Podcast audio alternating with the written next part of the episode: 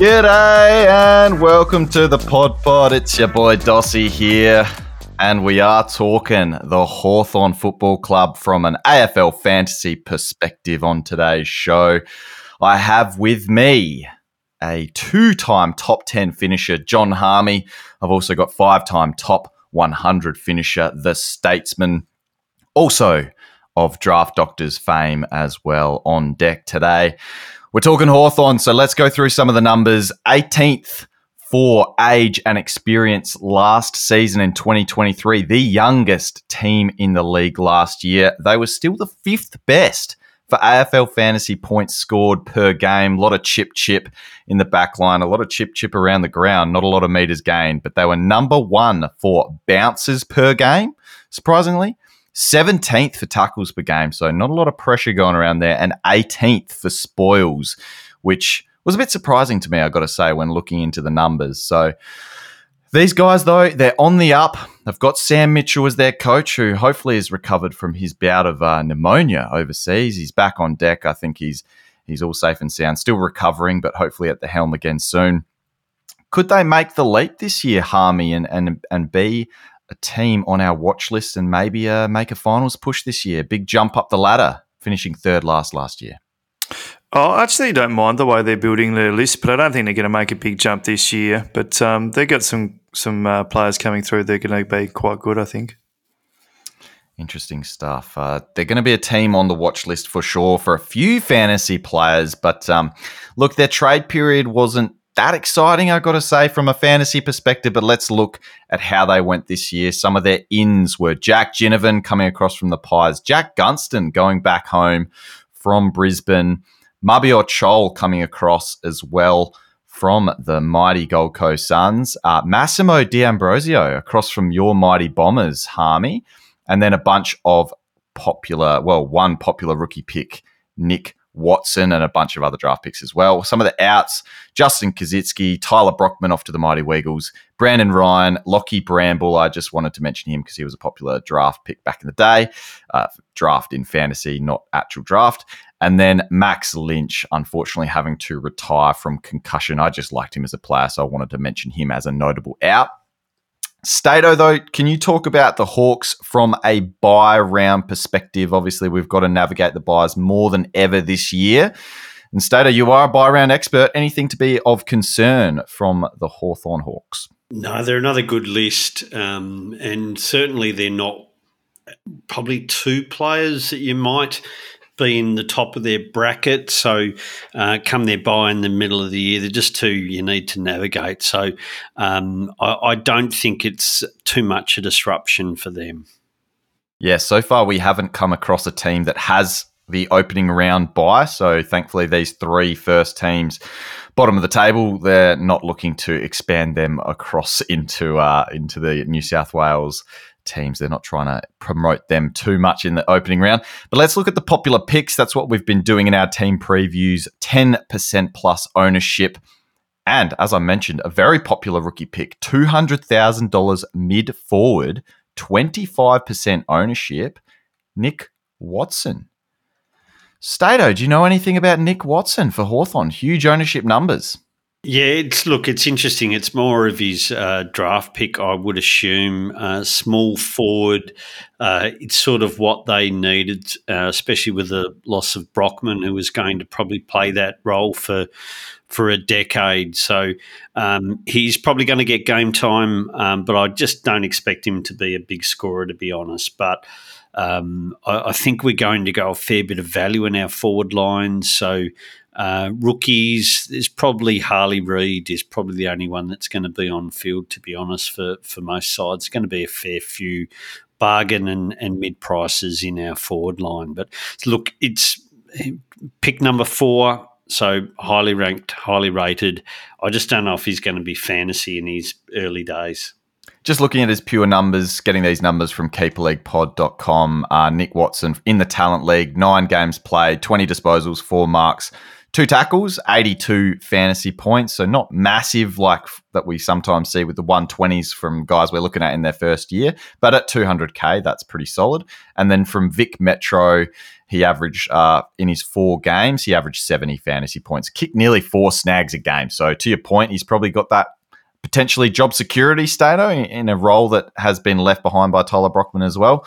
So one to watch at 200K and potentially lock and load if he is named round one. James Sicily is the other popular pick at $943,000, was one of our best defenders last season in 2023. Harmey, we've in the last couple of weeks been talking, you know, he was on our regression show last week, and we've mentioned the guy's name a few times, but Stevie Fizz joined us there and he had him as a regression candidate to drop back. Doesn't think the marks are sustainable and thinks maybe they're going to go around away from that chip mark game that I sort of mentioned off the top of the show. So Sicily, 23% owned at the moment. What are your thoughts on him as a prospect for us this year in fantasy? Oh, I tend to agree with your earlier comments there. I think he's probably about max value. And look, the guy's got a huge ceiling. So when it's his day, when he's got things on his terms, he's pretty awesome to watch. But as a team that in theory should be getting better, so there should be a touch less ball down back. And what do you get? Average 10 marks a game? Gosh, who gets 10 marks a game off the show? And then, yeah, if teams want to shut Hawthorn down, he's the man that they've got to stand next to, poke in the back. Like, who was it that did it from North Melbourne last year? It was one of their also-rans, I think. So all they did was take their worst forward and sit him next to Sicily all day. So we could see a bit of that. Yeah, was it like Flynn Perez or something like that? Yeah, sat on him. Yeah, I remember the game though. It was frustrating to watch as an owner. That's all the popular picks for Hawks. So clearly not a popular fantasy team this year. That's all the picks over 10% currently owned anyway. But let's look at the big dogs from last year. The top three averaging players. We've talked about James Sicily. One that has come up in recent news has been Will Day, who the injury news came out, unfortunately. Getting an injury there. They think, you know, they've said he might be right to go for round one. There's a bit of uncertainty there. And then Jai Newcombe rounded it out. But let's talk about first Will Day. Exploded onto the scene last year. I had him as in my squad. So the Dossie curse has already begun for season 2024. I had him at M4. The news came out. I've already had to make a little shuffle. So Stato, bit disappointing, but it saved you, mate. You don't think he's going to be a good pick for this year? No, I wouldn't have thought so. And why's that?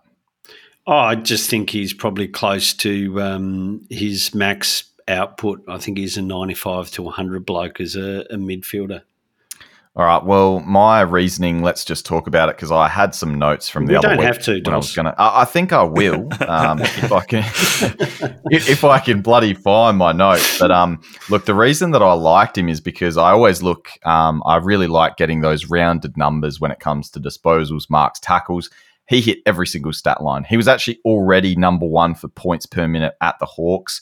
We're talking about how, you know, where's the upside? But he actually only had 63% total centre bounces last year. So I feel like there's upside from there straight away. If he just becomes the guy in the midfield, it was only his first year playing inside and has already stated himself he's got, you know, much more improvement in his second year playing as the midfield. But the point doesn't stand because I can't start him with the injury anyway. But I think I'll be proven right in the first 6 weeks, mate. Okay, Jai Newcombe then on the other side. Harmy, your thoughts on him maybe being able to take a breakout because he's already had a big breakout. Can he take his game to the next level though? One thing that I just want to say is with Newcombe is when he first exploded onto the scene, we saw him come out with a 14 tackle game, I think it was on debut, just ridiculous numbers. Really haven't seen that tackling from him since then. And we also saw, as a team, as I mentioned, 17th for tackles per game. If that's something that they can improve on, does he have some upside in that department? Because the man can tackle. Yeah, they probably I guess the coaching staff probably set him out there with a bit of a mission to improve other areas of his game. It's fine to come in as a rookie to come in, try and make a name for yourself with pressure acts and that sort of thing, but they need him to be their best player. So I'd say that's probably a little bit of it, Dossie. But as far as Newcombe goes, I'm actually growing quite keen. If you think about historically, the best fantasy scorers that we have had, they have been the main midfielder in a team that isn't very good, isn't going to cop a tag. And I think it is Jai Newcombe, and the Will Day injury just sort of helps that. So what's he priced at? He is priced at 93.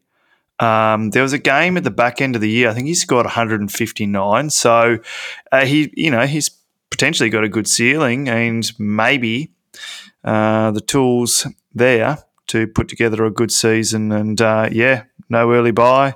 He's somebody that I'm actually keeping a bit of an eye on. And I think the biggest thing to factor in as well, getting the big number 3 as well in the off season, the Lee Matthews. He's primed to take a big step up. I think I don't mind that. Look, if it's not going to be Will Day, I guess it could be Jai Newcombe. So I might just do a straight swap there, mate, and bring him into my squad. Let's look at some of the other players on our fantasy radar. Karl Amon, already mentioned in our breakout podcast. Stato, do you have any interest in Amon? There was the talk, bit of move to the back line at the end of last year. We can see he's only priced at 87 at the moment, 121 in his last 3, 114 in his last 5 last year. Unfortunately, midfield only though to start the year. Could you go there at that price? 783k priced at 87. If he's got the role, of course you could. So that's very much a pre-season watch, and not that we're going to have a lot of data with the round 0. But look, at the end of the day, he's one you got to keep an eye on. It's a change of role. It proved to work for him, and we saw him in his days at Port Adelaide. He does have a fantasy game about him, so priced at 87 for someone that could potentially get a 105, they're the type you need to be looking at, and pick up that he might get defender status at round 6 as well as an added bonus would be quite rewarding. So it's certainly one I'll be keeping an eye on. Harmy, in a year where we're struggling in our forward line, could Dylan Moore be an answer at Hawthorn if we are expecting them to improve? Could he be taking his game to another level? Managed to average 88 despite their struggles, coming third last on the ladder. Didn't get much midfield exposure at all, which I was shocked at, because he can really put it on if he does get the midfield exposure. Looks like they want to keep him forward. They've just got too many mouths to feed in terms of feeding that young midfield experience in the midfield, more than they have too many sort of mouths to feed in terms of talent. But Dylan Moore, a gun forward, can he be a gun fantasy forward for us above the 88 that he's averaging last year? Well, I think he is a gun fantasy forward at 88. I can't see what changes for him, because, as you say, the Hawks midfield, who are they going to invest their time into? They've got him as a great forward. Excellent. Okay, that position's taken. What's happening with our midfield? Can't get Josh Ward in there. Can't get Cam Mackenzie in there yet. You know, I think that that's the type of player that they need to put a bit of time into in that midfield rotation rather than Dylan Moore. Okay, so you're not that keen, Stato, with the lack of forwards. No keenness for Dylan Moore either. I got to say, I got to agree. It's they're gonna just invest in that youth, aren't they? And as much as we say youth, Dylan Moore's 20. What? How old's he? He's 24 himself or something. But he's just too good at playing forward. It's almost like the Toby Green situation, isn't it, Stato? Where they just need someone up there to kick some snags. Yeah, absolutely. If he was getting, say, 30 to 40% midfield time, I'd be really excited. But, look, he's just one I watch throughout the year to see if he gets a little bit of attention, his price drops. Because depending on how many DPPs we get, there's a chance he's top 6. But Harmy's right. He's probably at the top of his price.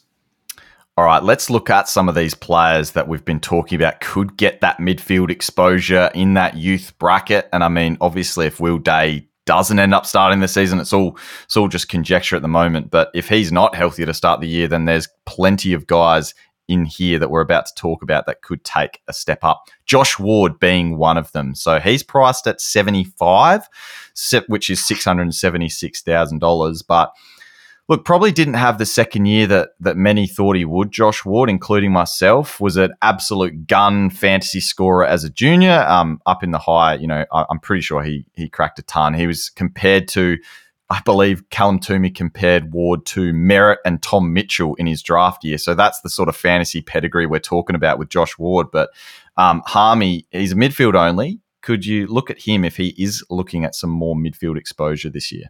Oh, you'd want to see something pretty clear in the preseason. It just looked last year as though you're right. Like, he is a gun junior fantasy scorer, as is Connor Macdonald. But the thing about Ward was it was as an inside mid, and it seemed like Hawthorn tried to get him to drop a bit of weight and focus on his running, and then pushed him to the wing as an outside runner. So I think it would make more sense as an inside mid. But the issue that they've got is they've tried to kind of bolster up their midfield with stronger, more mature bodies. So you got Worpel. Connor Nash was the Newcombe one that was like, yeah, what's he doing in there? Yeah, exactly. But that's what it is. They're just trying to protect those younger guys a little bit. But, man, at some point they just need to bite the bullet and chuck him in there and see how they go. So I think that's what's affected him last year. He was playing on the outside, and I'd like to see him inside, but I'm not sure if there's a spot because it all gets a bit same with Newcombe and Worpel and Ward. They seem to be a similar type player. I think he's the perfect guy you want in your keeper league because one day it's going to pop. But in our classic team, Stato, am I right in saying this is just one of those risky picks that could go any direction, and you'd probably rather not start him and just jump on if you see those signs early?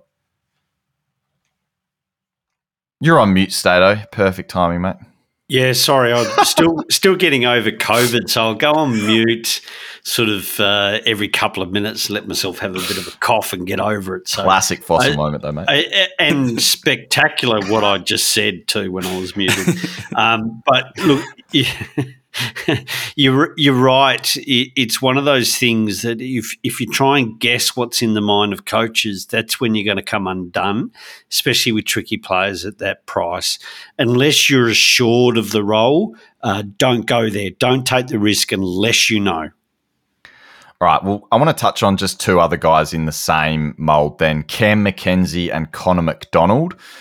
Is there any interest in those two guys and presumably the similar sort of deal moving into the midfield? If you do think Josh Ward's maybe staying on the wing, Harmy, are these two guys that could present some value this year or, again, just too risky?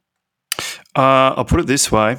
A friend of mine told me this one in the group chat a couple of weeks back. It's a lot easier to go from 46 to 66 than it is to go from 72 to 92. Cam Mackenzie, if Cam Mackenzie is in the 22, I'm actually really keen because there's a lot of sub-affected games and a bit of role variance. Like, he got thrown around a bit, but the guy can score. So if he had a regular role and he was in the 22, I'm actually quite keen on him as a forward option. But I guess we'll wait and see in the preseason on that one. Stato on the same page with the nod. Cam Mackenzie, 439K for reference at that 49 average with a few sub-affected games, obviously. So the talk is that he's training with that midfield group. So that's a really good sign. When he got the opportunities, he was a really good scorer. He's cheap enough and with forward status that you can actually have that punt. If it's not working, it hasn't cost you too much. It's not too much more than your high-end rookies. It's about, what, 130K. So you're not playing around with too much. They're the ones you want to risk. It's when you get the mid-500s to 700,000, you don't want to get them wrong because that's a big investment. All right, well, speaking of that player in that bracket, though, quickly touch on Connor Macdonald as well. Sounds like Harmy's not keen due to that fact. It's going to be hard to jump up, but he did average 87 in his last five last year, came home strong, entering, his third year this year, I think, Macdonald. Stato, any interest for yourself as well? Look, I love him, but I'm going to keep that on the draft area because I think that's where he is. You get him at the right value, and I think he's got upside, but... Is he a mid-90s if he's not playing full-time mid? And the answer is no. One more player we want to talk about. Someone chucked this in the run sheet, and I love it because Josh Weddle in his second year as a defender. Who was it? Because I'm a big fan of this guy, but, look, I would have loved to have snuck him in here, but, look, there's a lot of defensive options out there. Why is Josh Weddle an option for whoever popped this in here? I think it was Louis that put that in, actually, but he's priced at 64 as a defender. Priced at 64 as a defender. He's a running machine. I'm not sure. Who would he have to play on the back flank, wouldn't he? So who's he going to push out? You'd have to rely on Karl Amon not being back there. Hardwick could be back in the back pocket. So, I mean, Scrimshaw maybe wouldn't get a game, but everything would have to fall right for him to pop. But at 64, I mean, there's a chance that he is one of those ones that shoots up as a mid-price player. All right, and that'll touch on all of the players that we want to cover for Hawthorn. Hopefully we covered all the players that you guys were after. But one last thing I would like to talk about from Hawthorn is the Finn McGuinness tag. Is this a concern heading in to round one? And is anyone worried about starting any Essendon players who have them round one? Or are we looking at round two when they've got Melbourne? Is there any inclination that the Finn McGuinness tag returns this season? And should it be something that we continue to look out for, especially in our starting squads with those premium players? Say a Zach Merritt, Harmy. Well, aren't they going to go out there to try and win? I'm not sure if look, no disrespect to Finn McGuinness. He did some great jobs as a tagger last year, but would you going to roll out with a tagger for the first five rounds? So I think it's a very defensive mindset. I'm not sure whether they'll do it. I'm not sure whether he's going to get a game. Not every week anyway. Are you concerned, Stato? Would it factor into your starting picks is what I mean? Not a lot. Look, people made that big mistake last year with Dacos, right? His big breakout year. I'm not saying his first year wasn't fantastic at all, Dos, but he elevated himself to top of his line, and people made that mistake last year because they worried about the tag. So if you've got someone that's on got a big upside, and that's what you're looking for, the value, right? And if you miss that opportunity because you're worried about what other people are doing to that player, then you're struggling. And look, I will say I made a bad choice last year. One Western Bulldog midfielder I was going, and I went through Bont or McRae, and I ended up going McRae because he was a little bit cheaper on what his ceiling had been, and that Bont was going to get all the attention and tag, and look how that decision made out. There was 34 points on average the difference. No, sorry, 24 points on average the difference. All right, that's very valuable insights, and yeah, it sounds like we just ignore those tags to start the year. Finn McGuinness, not a concern on our radar. Love that insight. All right, well, that's going to wrap it up for our Hawthorn show. Follow us at PodPodAFL. Keep track on us on Spotify, Apple, wherever you listen to your podcast. Give us a little rating and review just to help us out this preseason. It is much appreciated, and we'll see you for our next team preview podcast next week. We're going to be looking at the mighty Gold Coast Suns, and the first team where we're going to have to be navigating that opening round bye. Or, yeah, it is round 2 or 3. They've got that bye. It's going to be an interesting conversation. We'll see you then.